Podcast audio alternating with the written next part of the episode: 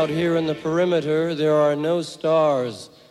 Out here, we is stoned, immaculate. Hello and welcome. This is the C86 show. I'm David Eastaugh. As you know, we love a special guest. Yes, we do. Um, this is uh, a interview I did with Michael Visceglia, the bass player who's worked with hundreds, literally hundreds of people, um, but probably best known for his work with Suzanne Vega during the late 80s, 90s, and probably beyond, and uh, played on lots of her classic albums and toured relentlessly, and was the reason for Suzanne having to wear a bulletproof vest during her 1989 Glastonbury concert on the Friday night, but he'll talk about more about that experience. So anyway, um, yes, he was in New York, I was in Norwich. We had a great chat. I think we bonded. Anyway, so look, after several minutes of casual chat, I was talking about, um, yes, the 80s, as you do, and uh, those classic singer songwriters that we grew to love, including Tracy Chapman, Michelle Shocked, and Suzanne Vega. And um, on that interesting note, and frankly, it was fascinating, um, Michael takes over the story. Michael, it's over to you. I, I think that um, if I have my chronology correct, I think Suzanne might have been the first of those three. And um, I'm pretty sure that's the case. And um, like you said, Michelle Shock didn't um, really kind of break open very, very in a huge way in the international market. You know, she still has, you know, kind of a more of a cult following than anything else. Um, Tracy Chapman has kind of more or less disappeared. Um, I think she, I think she uh, really didn't take to the fame as well as some other people might have. I think that might have been, I'm just guessing, might have been, you know, her personality didn't really match up with the, you know, the worldwide acclaim and attention that she was getting. Yes. Uh, but um, yeah, I think what happened, uh, you know, if you look before that, back to the 70s, between the 70s, where you would have, you know, people like, um, you know, Joni Mitchell obviously was still recording, um, um, Carly Simon, uh, Carole Bon- King. Bonnie Raitt, Carole King. Uh, yeah, when you have those uh, females, powerful female performers, um, there wasn't there wasn't really anything um, as far as I can tell. There wasn't a um, a big female um, writer performer that had the kind of uh, the lyrical prowess and the singularity of voice that Suzanne had um, until she came out in 1985. So there was this little gap, Mm. you know, where, where I think people were ready for you know another sort of Joni Mitchell style singer that was you know observational and confessional um, and have has a beautiful voice and and um, yeah, like you said, when the first album came out in 1985, uh, uh, you know that was a big. They took a big chance signing her to a major label, uh, and and they didn't expect the the album to do extremely well. Um, they just were, you know, were thinking of it more like an indie project, and you know, if it had sold, you know, um, 30, 40,000 copies, they were going to be happy with their investment. You know, back in the days when that actually made a difference, when you could sell 30,000 copies, be considered successful. Uh, so, but to their surprise, it sold much, much more than that, and and spawned the the hit. Like I said, that um, that broke in in in Great Britain first uh, and foremost with Marlene on the Wall, and that um, that was the big surprise to to not only A and M Records who signed her, but I think the the entertainment business in general was like, wow, you know, you mean somebody somebody could come out and do music like this, um, which maybe you know, which may be considered left of center and not necessarily a um, you know a commercial venture, as it were, a big commercial venture, but be successful. And it was a, a big commercial venture, and I think because of the success of Suzanne, um, and certainly her the follow up record, which was a multi million seller with Luka on it and Tom's Diner on it, I think that kind of opened the floodgates for you know powerful women performers to get back into the scene. And uh, yeah it's kind of interesting because I'm, uh, I'm probably not so sharp on the american side but i know with the uk you know we had that kind of you know the beginning of the 80s was a bit scratchy then you you know we started getting that bombastic sound with you know like trevor horn and then you know like i said there was independent stuff. But then you then you know 87 was kind of quite a critical year for music because the next wave of 16 to 18 year olds suddenly hit the ecstasy scene so they really wanted this sort of latest dance world so that was like and each generation wants their kind of like artist, don't they? So you kind of got suddenly the Stone Roses, the Happy Mondays, Primal Scream, and then after a few years there was the grunge scene. So it's interesting when you get an album that just doesn't sort of fit anything at all, and you go, "Well, this is just Suzanne Vega." And I, I remember at the time there was people who probably the demographic who were buying that album was quite wide because there were certain albums that everybody just went back and bought, and there was like Paul Simon's Graceland Suzanne right. Vega, there was Sade's Diamond Life. You know, it was like people who perhaps didn't buy so many records, but they used to buy, and then they went, "Oh, actually, you know, I don't really understand what the charts are anymore. I don't understand who Band, Spandau Ballet is. I don't like the Smiths." But there's, oh, actually, I this this is quite a nice single. I'll, you know, I'll take a punt on this and come and go and see yeah. it live. So um, it's kind of interesting how that works. Yeah, I think a lot of it was, um, first of all, the immense immense appeal of her voice, um, which I think spoke to a multi generational um, demographic, because um, it was so intimate. I mean, her is so intimate and and uh, kind of really brings you in to this emotional space that a lot of singers uh, don't bring you into. Yes. I, I think that young people responded to it. I think older people responded to it and then you had also had the the um, the um, kind of the span of the the songwriting, which you know went from maybe something a little more a little more uh, you know um, you know metaphoric like Marlene on the Wall, and then you had um, you know then you had a um, a, a, a lovely story ballad like The Queen and the Soldier, and I think that you know, I, I think everybody's auntie loves the Queen and the Soldier because it's such a, you know, a, a traditional kind of traditional kind of presentation, traditional kind of song with a with a storyline that that you know one can follow and see very easily. So yes. I think that it, it really did appeal to a lot a lot of people in different ages. But interestingly enough, because I was looking at various things recently, and um, Glastonbury Festival in the 80s was quite a big thing. And obviously, it was kind of really alternative. You know, people who went there, it wasn't a mainstream thing.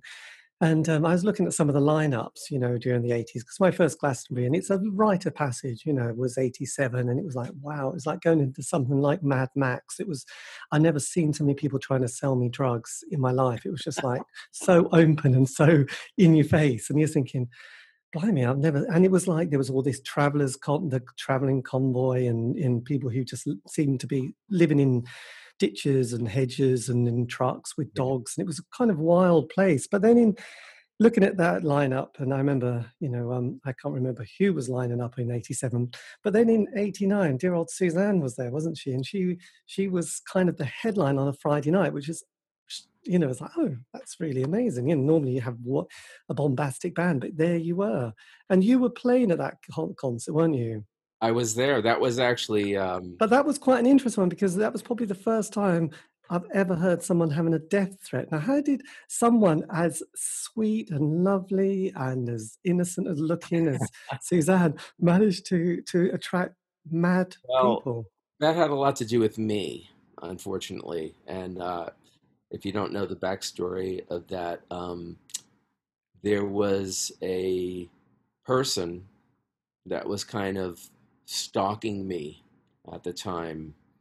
Um, I think believing that they they had more a part of in of of my life than they actually did, and uh, you know when that became apparent, I kind of drew a line in the sand and said that this this is not the case, and let's be very clear about this. And and I think this person um, wasn't mentally able to deal with that. Mm. Uh, I think that you know at the time, um, you know, for better or for worse, especially in Britain, um, you know, Suzanne was doing so well that you know she was she was a big star. So any anybody like me that was in her direct orbit uh, was also considered like uh, you know a pop star, as it were, because I Yeah. was in the band, um, which certainly um, isn't and never was the case. But I think like you know the the fan and fanatic uh, line was very blurry with this person, and um, I was the one initially that got the death threat, and then secondarily. Um, they made it to Suzanne also, which which um, really kind of uh, put in place a whole bunch of craziness that day at Glastonbury, where we had to, you know, we had to engage Scotland Yard. Uh, there were helicopters flying because there there were ninety thousand people. There's no way to actually police, you know, ninety thousand people, you know, you know, in a field. So um, there were all there was all kinds of security craziness that day, and we both actually wound up uh, playing the playing the show with bulletproof vests on. So uh, yeah, so that was the big news of the Glass of Glas, Glastonbury that night.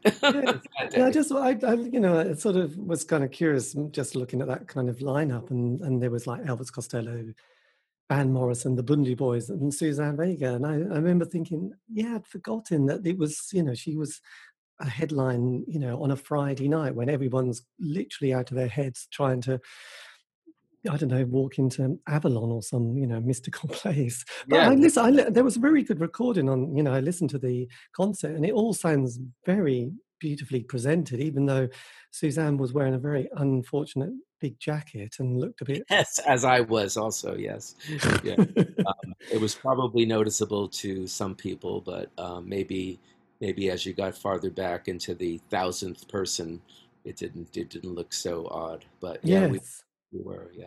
So when did you when did you become part of the the sort of band and and sort of going on tour and studio work?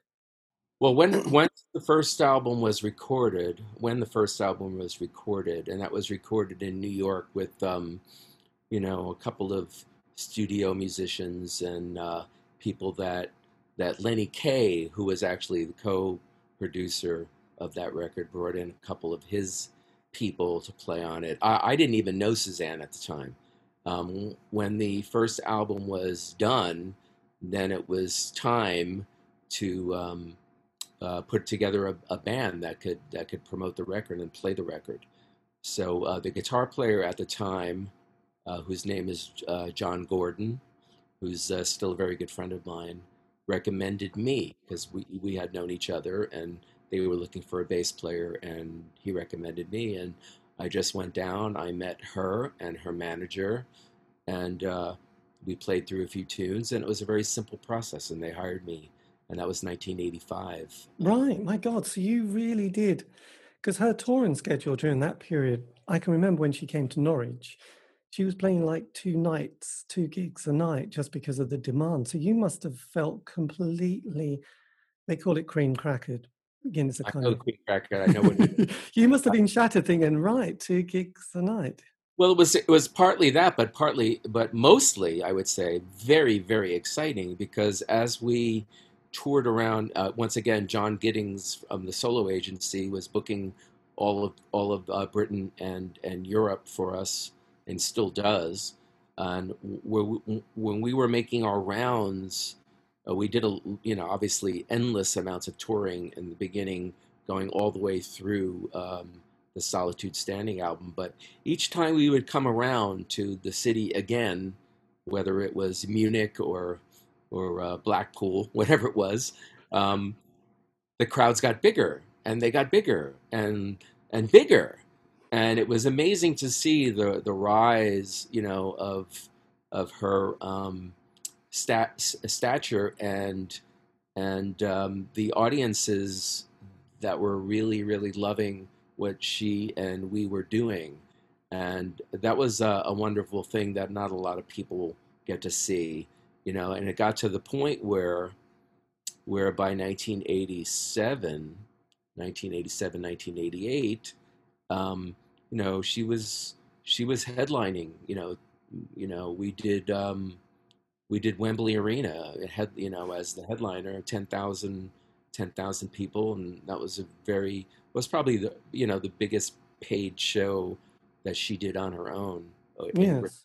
And I uh, seem to remember because friends went to this other one, which was um, in Norwich at St Andrew's Hall, where I think it was being filmed by the BBC, and I think it had Lenny Kravitz supporting.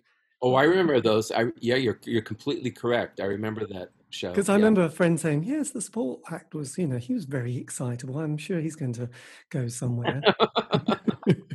it's funny how those things work out, huh? yeah, so that must have been, I get, but that wasn't like a normal support act. That was just for the Yeah. BBC. Yeah, yeah. You know, they did um um the BBC and and uh, Left Bank.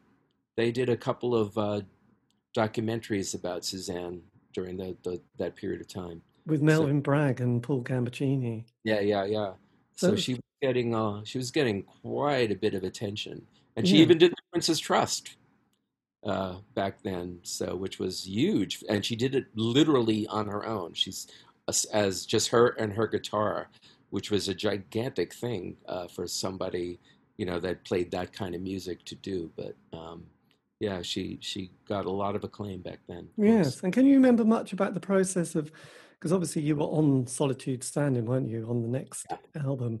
So what was the atmosphere like? Because because having done this show for quite a long time now, most bands have a five-year narrative. You know, you probably get it, don't you?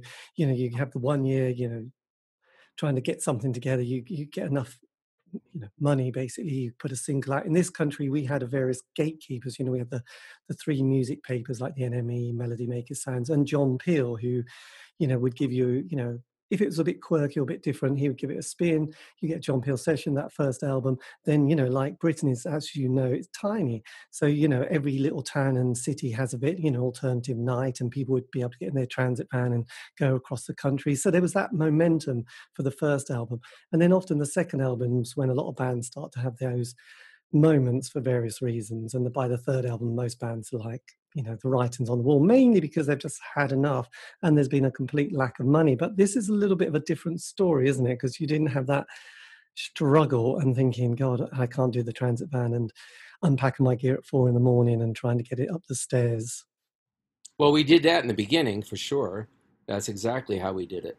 Um, but by the time uh, Solitude Standing came out and and was such a massive success, you know, for an artist of uh, an artist like Suzanne, such a massive success. Things got really big very quickly, and it was extremely exciting. So, so even though we were touring endlessly around the world at that time, um, it was real. It was a very exciting time because uh, we were doing really well, and we were, you know, starting to get, you know, have all the the, the the upper the upper echelon comforts that one would like you know when when you're a musician is is touring. You know we were in really good hotels and we had a, a large crew. We had a couple of trucks and we had you know catering and laundry on the road and you know so suddenly the it became a lot more comfortable to uh to tour and it was really nice So, what was your background? Because I, you know, I was born '64, so my early formative years were the glam period of the early '70s of Sweet Mm. Slade, Gary Glitter. Thankfully, David Bowie was my first single and my first love. So it was very much that kind of '70s cliched. I was too young for punk, but the indie scene came along. But you obviously were there. You were in New York, and you must have had the whole CBGBs, Max's Kansas City, the Mud Club, all that. Yeah, I did. Um, actually, I started my first um, professional concert tour that I did was in 1976 when I joined John Cale's band. Blimey. It was very interesting, and uh, we um, that was that was my f- first forays into into playing um, internationally. You know, we came to Europe and we played lots of places, and and and you know, back in the back in those times, John was um, um, he's still considered you know a, a, a very fine artist, but he was uh, you know he had a, a very big a very nice following from you know from his days with um, um, you know, playing playing with Lou Reed, the Velvet Underground, and then going solo and playing with with Brian Eno and Phil Manzanera, and having you know great bands that he, the big great bands that he had. Um, so he was um, that was a really interesting time. So yeah, so my background um, um really came interestingly enough for an American. I was really really into the the '60s British in not only the British invasion, but even more so into the 60s and uh, prog bands. You know, the more out there, the better. You know, I was listening to, you know, Soft Machine and, uh, you know, Matching Mole, Hatfield and the North, like all, all right, the, Caravan. All, Caravan, yeah, all of them. All so, of did them. you also pick up, you know, like Barclay James Harvest, Yes, Genesis, yeah. Wishbone oh, Ash? Big time, big time. Oh, Yes, and Genesis, especially King Crimson, of course you know those were and and even gentle giant you know those were like my favorite bands at the time so i was immersing myself Deeply in hip yeah i was uh immersing myself in in that world and and i was loving it you know yes well interesting my brother who's seven years older than me he was a prog fan so i've got even the solo work of Rick Wakeman, I have got embedded in my DNA. You know, mm-hmm. when I'm in a care home and my memory's gone, I will remember the work of, you know, King Arthur and Journeys yeah. to the Earth the, and, the, and, uh, all uh, those. Because, yeah, absolutely. Oh, the wise I, would sneak into his room and play these records with great yeah. excitement. But then he also had, you know, Black Sabbath, Deep Purple, and Rainbow, yeah. and and so there was that was kind of what I sneaked in, listened to on you know on his kind of slipstream and then i started to you know get into more in, you know other stuff but yeah prog prog is kind of one of those ones i have a great kind of yeah. I was into I was into Black Sabbath and Deep Purple as well. So and and Jethro Tull and Cream and you know I was really into the British thing way more than I was into the American thing, which is pretty funny at the time. Yeah, uh, because like, but then in '77 in New York and onwards, you know, from talking to a lot of people from that period, I mean, you know, the city was looking like a Mad Max scene, phenomenal amount of drugs and and from talking to people it's like well actually it was so everything was so cheap. You know no wonder we all slightly got smacked out. So being young did you manage to sort of vaguely navigate that period you know better than some people? Completely. I never got caught up in that which was really great because a lot of people that i knew and worked with uh, got caught up in that, but I did not, and I was kind of the uh, you know the unicorn in that mm, world. Yeah, well, there's, there was a few people who obviously I've interviewed who are alive, but they they were like you. They just went, no, it didn't agree with me. I I was just much more into having a few, I don't know, a smoke and a few drinks, but it was never going to happen because they're obviously they're still alive to tell the story, whereas everyone else is just dead. Because actually, what was quite interesting was that there was a, another little scene happened in New York of, and it was Leee Black Childers who bring brought over some guys from Essex to form some kind of uh, rock and roll band, a bit like the Stray Cats, but they were called the Rockats, Levi, Levi and the Rockats, who were playing at the Mud Club or CBGBs and and and had you know themselves taken photographs by Robert Mapplethorpe and hanging out with Andy Warhol, which is you know I didn't realize that New York had those other scenes as well, other than oh well, yeah, especially especially in the seventies. Uh, New York was to me, New York in the seventies was the literal center of you know the cutting edge culture in the world, and and especially in the music scene. It had these concentric circles of of uh, fantastic and and uh, progressive avant garde music. Um, you know, starting with um, you know the of course this you know CBGBs and Max's Kansas City scene, which you know all all the um, you know the most progressive artists in, in the country were, were gathering there. Um, but you also had the um, the wonderful you know jazz loft scene that was in New York, where you can go see at any you know pretty much any night of the week you go see Ornette Coleman or Sam Rivers and Dave Holland and you know great great players. Um, and a lot of them were doing like rent parties. They had these big lofts, so you know you contributed, you know, whatever money at the door. You know, you can bring in your own bottle of wine or whatever and sit there and watch music. And they would just play, My kind of... God, it's like a Patreon for the 1970s. Because I guess with New York, I mean, it is a sim- uh, it's probably a simplistic narrative, but there was the birth of punk, right? Um, disco and rap music. That's right. Is, That's right. Pretty, which is a, quite a nice. It's pretty heavy, right there. Right. You know, so you had all the main players doing their stuff. Exactly. Don't, don't tell Johnny Rotten about that because he would be very upset with you. Well, he's um, everything, isn't he, these days? I heard he just lost his lawsuit. I know. We all cried. Oh, Johnny, so sad. And I quite like seeing him getting wound up, really. But then, what happened to you then in the early '80s when you were? Were you still working with John Cale at this stage? No, uh, John Cale was only um, 76 and 77.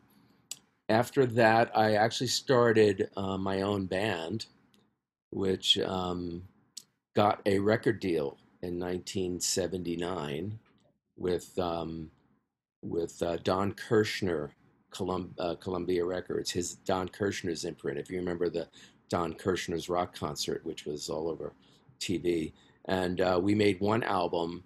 It did nothing, and we got dropped. And then right after that, I I joined um, a band with Jorma Kaukonen, the guitar player from Jefferson Airplane and Hot Tuna. Right. And we had a band for uh, a year or two um, which were traveling around the United States. And also at the same time, I, I started playing um, shows and started touring with Flo and Eddie of the Turtles and Frank Zappa fame. So I played with them for several years, and that actually led me right into 1985, where I met Suzanne and started working with Suzanne. Right. So you were almost a gun. No, you weren't really a gun for hire, but you were there, weren't you? I was a gun for hire, yeah. But I was, I was fortunate enough and and uh, to keep myself busy and connecting the dots, you know, my career to so that there weren't there weren't uh, you know many uh, terrible gaps. No, because you're you're the output you had with Suzanne, but then also various other artists. Because there was another person that I loved Oh, she I don't know if you played on the album, but that was Annie Domino, wasn't it? Oh, Anna Domino. I did play on her album. Yeah. Yeah. And she did a track called Lake, which was a real favorite in the house that I used to share with a few other friends.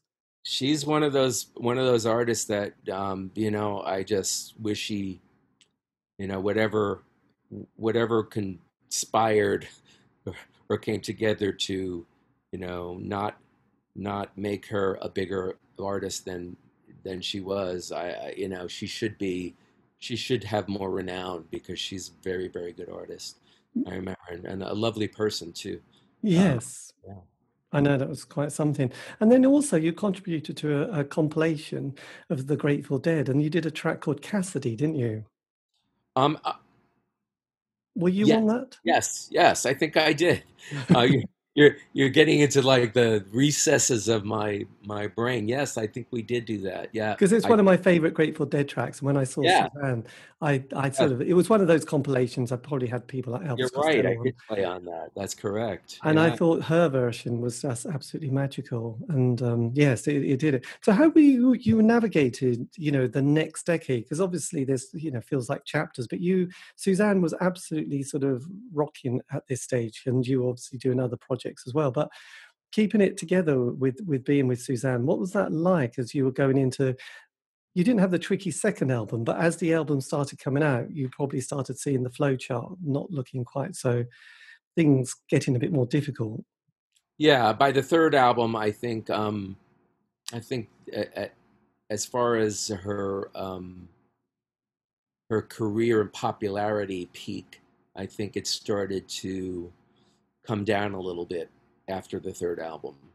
Um, and the subsequent albums kept her. Of course, uh, she you know she has she has a very loyal and steady following around the world. But but I think it kind of it kind of uh, went to its own kind of watermark, water level, um, where she continues to be, where she can do you know theaters and, and festivals. But um, as far as like an, an, an arena actor or shed shed act as they call them in in America, um, I don't think she's got the numbers to do that um, anymore. And that kind of started happening right after the third album. You could see that, you know, there wasn't a hit song from the third album. you know the rec- the record company was really kind of primed, and all of her promoters around the world, territories around the world, were primed to get you know anything that resembled Luka. You know how they get. You know, Yeah. It's like give me another Luka. Give me something that sounds like that. And uh, the, you know, and she didn't uh, deliver that. And I think um, you know there was uh, you know kind of a collective sigh from around the world about that. But um, you know, she was you know Suzanne Vega, Suzanne Vega. She was never she never set out to be a, a pop hit pop artist. She was always going to kind of do her thing, whatever her thing was, and fortunately, there are uh, enough people that respected that, that that do respect that part of what of her artistry, and um, you know, she's she's not the one. I mean, it would have been great if if uh, serendipitously there was a, a big hit song from the third album, but um, you know, there wasn't, and that's just the way it goes. I mean, she- Yeah. But it's kind of interesting because uh, I say kind of, but I mean, I, you know, David Bowie was my kind of obsession in life, and it's kind of interesting. by the way. It was, it have- was. he's my he's my singular favorite solo artist. I think Yes. maybe of all time in rock in the rock world. I sort of pick over his life and career and, and sort of continually go back to it and try and interview anybody who ever worked with David Bowie, which is a bit of a strange obsession.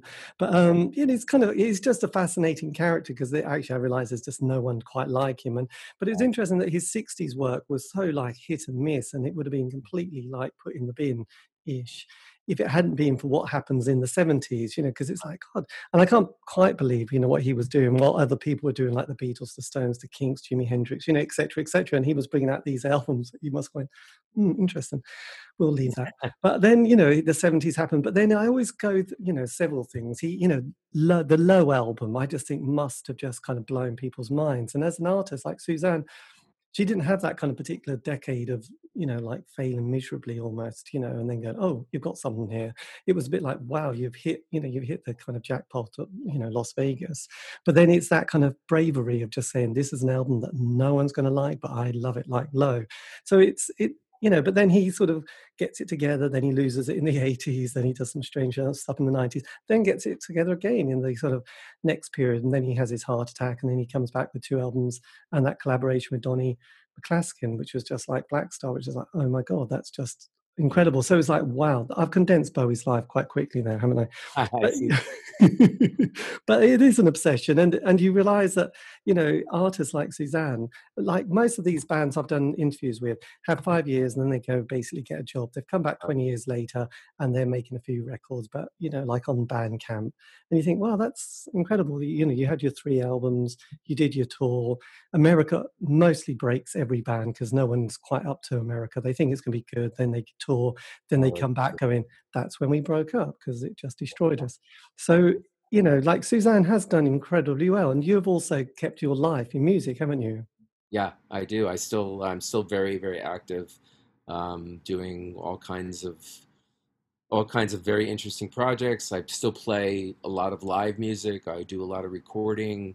Um, I even have my own podcast now that I've, uh, that I put in, you know, put out three episodes of and working on the fourth. And, um, yeah, so I keep myself pretty busy. You know, I'm always, I'm always like up for the next little challenge, you know, artistically.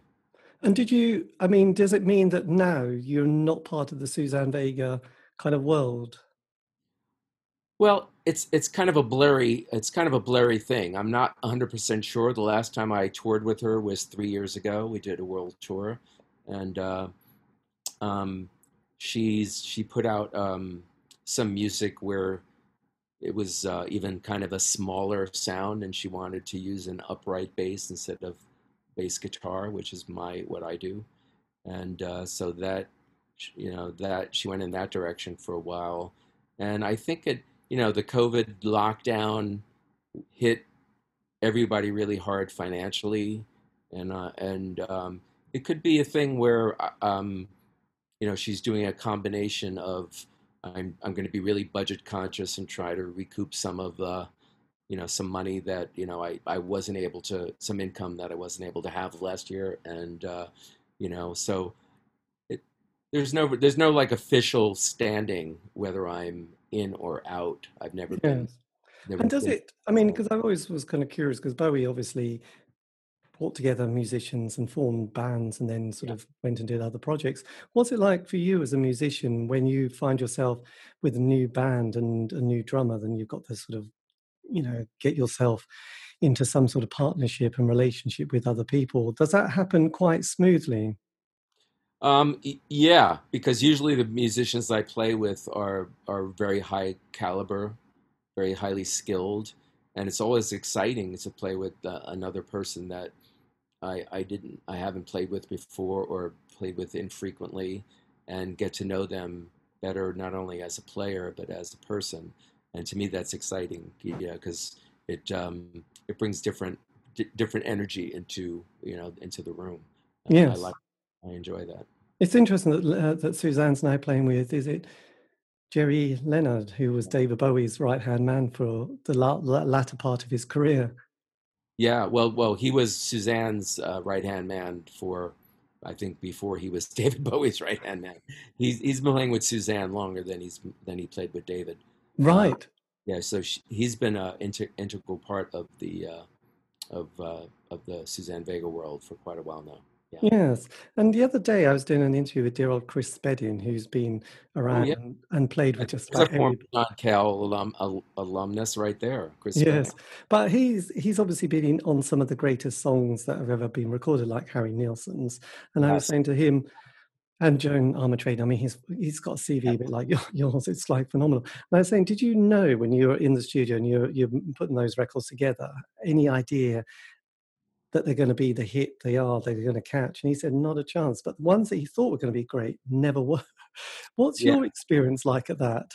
It's kind of this. It's kind of the same. I mean, I didn't. Um, you know, when we were when we were recording Luka, putting that together. Um, you know, I knew it was a good song. I knew it had a cool vibe, and our treatment of the song, or you know, arrangement wise, was good. But I never expected that to become the hit that it became. You know, the subject matter is very. It's not light. No. Not light fare, and uh, but for some reason it really, really hit a nerve. So I don't, you know, as I don't. Uh, it is funny, but that's exactly the thing. Sometimes I think, oh, this is this is like, you know, this is like a right down the pipe for a hit song, right down the pipe, and nothing happens with it. And yes. it's like uh, the, the the tunes that are a bit like off center are the ones that get the most attention. It's just interesting like that. I don't know. Um, I don't know the the reason. I can only conjecture on the reasons for that. Were there any particular songs or artists that you feel or have felt sort of a bit disappointed that the work didn't sort of get more promotion or didn't get a bigger sort of audience that you think, God, they, you know, people have really missed that, but hopefully one day they'll discover it. Oh, um, yeah, for sure. Um,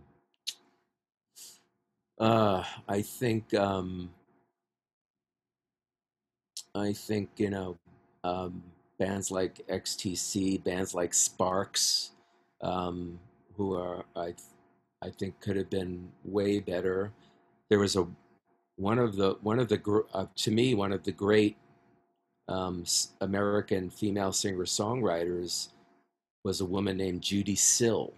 Oh yes, yeah, and uh, unfortunately she died young from drugs, but I'm surprised that her music hasn't become like canonized because I think it's so good. Um, there are always bands like that. Um, that kind of somehow or other, for one reason or another, kind of fall through the cracks. That I think, uh, you know, could have could have been like the you know the next big thing. Yeah, I think Laura Nyro is a bit like that as well. Laura Nyro. Well, Laura Nyro, mu- Laura Nyro's music did kind of get canonized, um, and it was covered by a lot of uh, a lot of her songs were covered by other people that had that had big hits with them. You know, it's the same with like a guy like Leon Russell who wrote like a ton of great great music and you know the most success that Laura Nyro and Leon Russell both had were were from other artists doing their songs and having big hits with them.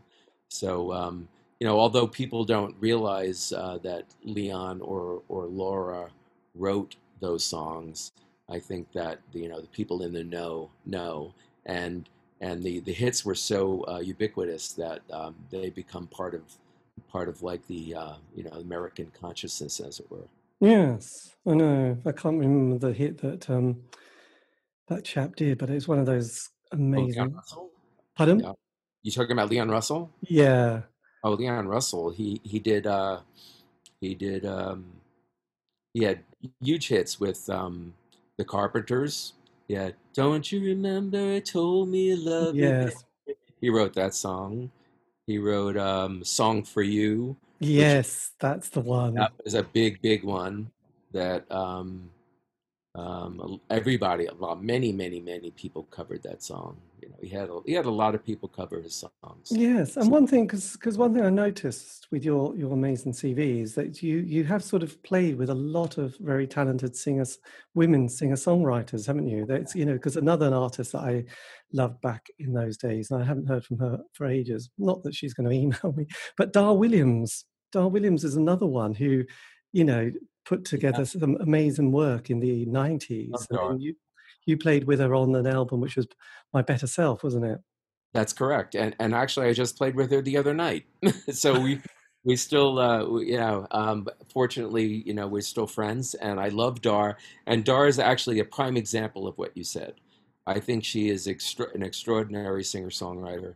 Um, she's she's wonderfully engaging on stage. She's one of the smartest people I've met in my career, and um, I wonder why she's not, um, you know, more of a household name because she's written some fantastic songs. Yes, no, I remember there was an album, I think End of Summer, which I think she did in the 90s. that's right. Yes, and I think every track on there, I know she covers a Ray Davies song as well, but it is absolutely stunning. And uh, her lyrics was just Well, amazing. that's So, it. You know, her her lyrics are um, extremely literate, extremely emotional, evocative, and uh, there's no, uh, you know, there's no dead weight in there. She really knows how to write a song. Uh, she's actually conducting. Um, that's currently uh, one of the, one of the things she does in in in in addition to performing is that she conducts uh, songwriting workshops with right. around the country. So she's pursuing that, and uh, no, she's she's just wonderful. Yeah, Yes. say enough about her. So, so is there a, do you, do you sort of feel, when you were sort of growing up, were you from a musical family? Was it sort of, was music part of your household? Only only through my father. My father was a music fanatic. He um, played the saxophone and wanted to be a professional player. Um, the combination of, of, of events that pre- prevented that were that he wasn't extremely talented. Uh, he was talented, but not. He didn't have you know the the gifts to become like a top player, and he also didn't have the single mindedness uh, drive to do that. And and when when he decided that he wanted to when he, when he got married to my mother and decided that they wanted to have a family, he he uh, he was going to college for music, and he decided that that wasn't going to fly. Um, he couldn't depend on that, you know, Yeah. as most uh, as as is the common story. It's it's a very insecure profession. So he he did a um, you know he switched over to business. But me as the firstborn, I was educated um, by him, and I was pushed right into the the middle of the you know of everything of like you know it wasn't a matter of, of w- whether I was going to study music. It was like, which instrument are you going to pick because you're going to Right. study music. So, so that came out at an early age, and uh, you know, through a series of events, I uh, wound up with the bass guitar, and uh, that's where I kind of made my home. Did you have to have lessons and some direction? studied, yeah, of course. I studied. I did a lot of private studies. I, I didn't go to. I started to go to college for music, um, but I was so frothing at the mouth to get out there and play and you know get be you know perform and meet musicians. I was so excited about that that I didn't uh, stay in in school. But I did. I did pursue a lot of uh, studies privately with private teachers for for lots of years. Yeah. Yes. So in 77, were you a relatively young kid at that stage? In 77, I was uh, 23. Uh, Right. I joined John Cale's band when I was 22 in, in 1976. Yes. Blimey, that's amazing. So yeah, so you wouldn't have really sort of got much of the '60s, would you?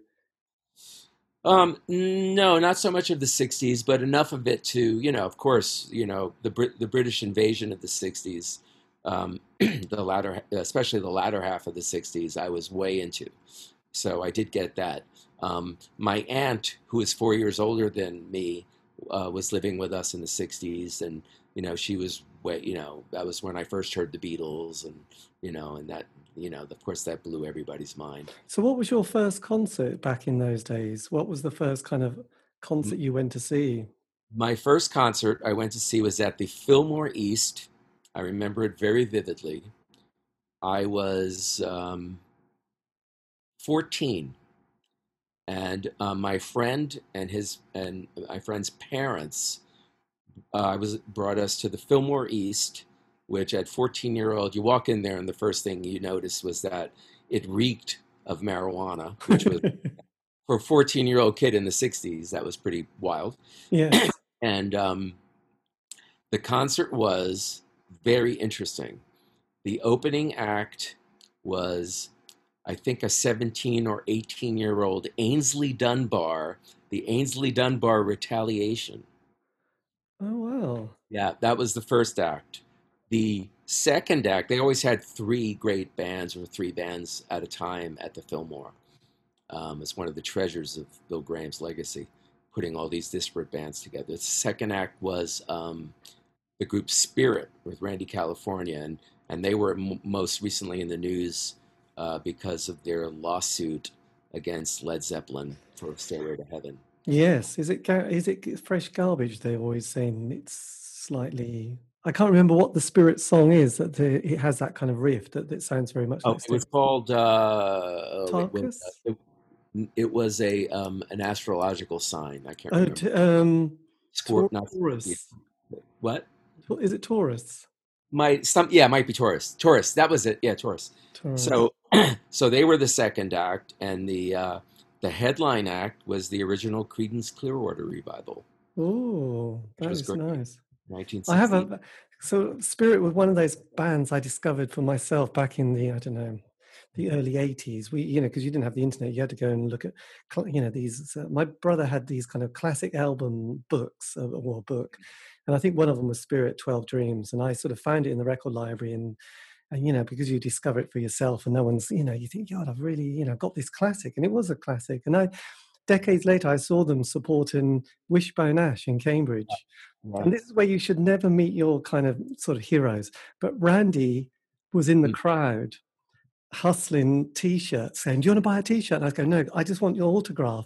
And he was going, Yeah, but you know, he was hustling. He was literally in the middle of this, you know, in I don't know if they'd done their set or not. I, I probably had, but he was trying to sell tour t-shirts. And I remember thinking, One thing I love, one thing that was really cool about um, Spirit, um, which was way, way after they even broke up, was that their drummer, Uncle Ed Cassidy, Yes, Uh, was still holds the Guinness Book of World Records for the. He's not alive anymore, but he was playing rock and roll, professional rock and roll, into his 90s. He was the oldest drummer in the world to be actively playing rock and roll, and I. That's one thing I remember about that.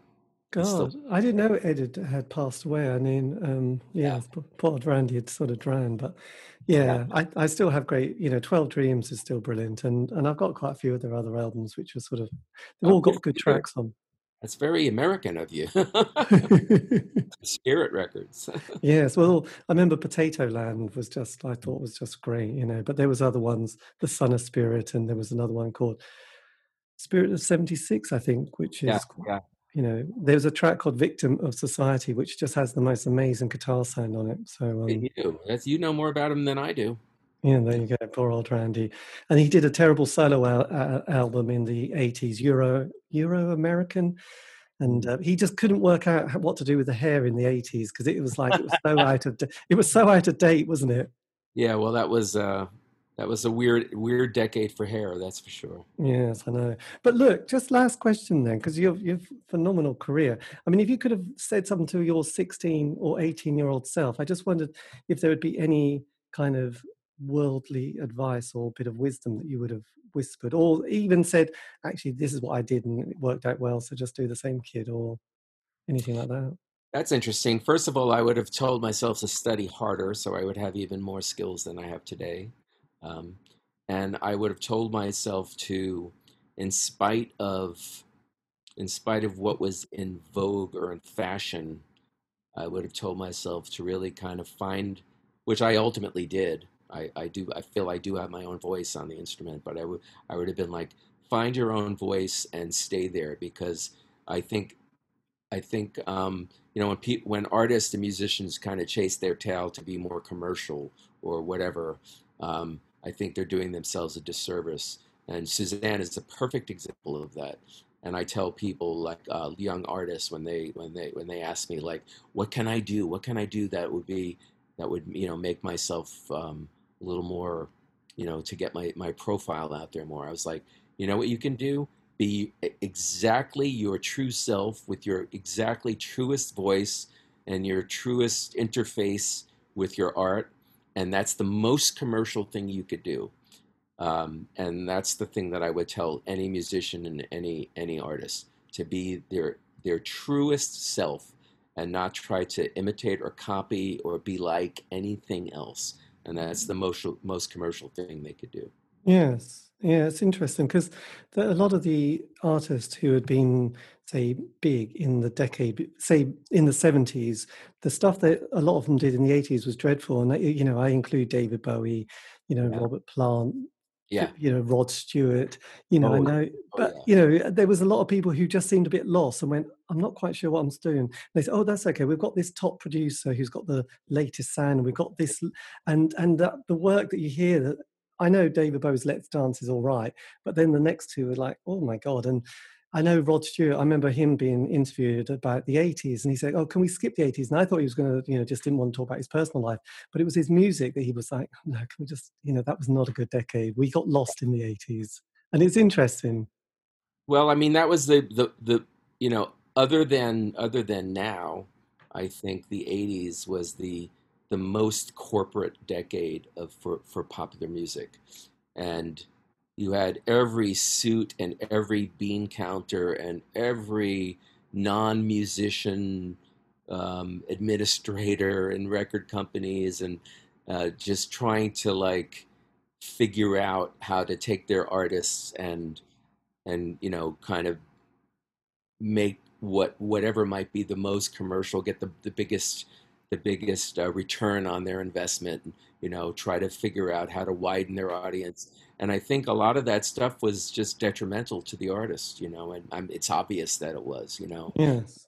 Because um, I know Robert Plant, I remember him being interviewed, and after Led Zeppelin and John Bonham died, he said that was the loss of innocence, which I always thought was quite a nice line. Did you did you have that moment in 89 at Glastonbury, did you think, oh, this is this has been a bit too a bit too weird a journey? I, did you ever have one of those moments, the loss of innocence, or yeah, I'm gonna have to take this. I've had a few of those moments, but it never um, it never detracted me from my mission to to be a great musician and to play music. Um, I think as I aged um, uh, over the I say I think over the last say ten years and and um, I feel that you know with the the extreme corporate takeover of not only record companies but radio stations and the the extreme pressure and and um, con- constrictions they have over their over their artists in quotes um, and the sounds that have to come out. I feel that there's um, you know I, I don't like to um, wax romantic, but I you know I do long for the earlier days when when music and uh, there was more of an innocent there was more you know it was perhaps it was never really innocent but there seems to be there was more innocence and more um, more of an organic nature to the creation of music uh, which always appealed to me. And and that's and I think there was a, a, a lot of the growth of music from you know from the six, late late 60s into throughout the 70s was because artists were generally looked looked upon as long term investments, not immediate immediate investments. So so a you know really good A and R people, really good record companies would be like, well, you're really good, but I know by your third album you're going to be phenomenal because we're going to let you grow as an artist, and right. and most of them did. And most of them got better and better and better as the as the records got you know as their careers went on. Um, uh, somehow or other that was just cut short, you know, uh, shorter and shorter um, as time went on, and now it's you know I don't even I, I, I don't even I can't even relate to popular music anymore. It, it really has no no resonance to me emotionally. So yes, it's true. It is very true. But look, Michael, thank you ever so much for this. This has been thank amazing. It's really really nice of you to reach out, and I'm and I'm very happy to talk to you, even though we're transcontinental at this point. I know this is the modern way, isn't it? But look, I'll um, yeah, I'll keep in touch, and if you want, I can always send you the link, and um, you can always yes, that'd be great on whatever social media websites you have. Thank you so much, David, and good luck with everything. Yeah, well, you too, and um, it was great. And stay well. You too. Yes, I know. Let's keep it. Let's keep it real. But look, hopefully, we'll see you on tour again soon. Yeah, I would love to do that, and uh, we'll see. We'll see. Thanks a lot. Lot to play for. Take care. See ya. Take care. Bye bye. And that is how you finish a conversation. I love leaving those bits in for various reasons. It just makes me smile. I'm so sort of fumbly. Anyway, look, that was a massive thanks to Michael Visceglia. I hope I pronounced his name right. If I didn't, whoops. Um, forgive me the time for that interview. A massive thank you. Um, this has been David Eastaugh, the C86 Show. If you want to contact me, which would be lovely, as long as it's positive, you can on Facebook, Twitter, Instagram, just do C86 Show. Also, all these fascinating interviews have been archived, and you can find those on Spotify, iTunes, Podbean. There you go. Anyway, look, have a great week. Stay safe.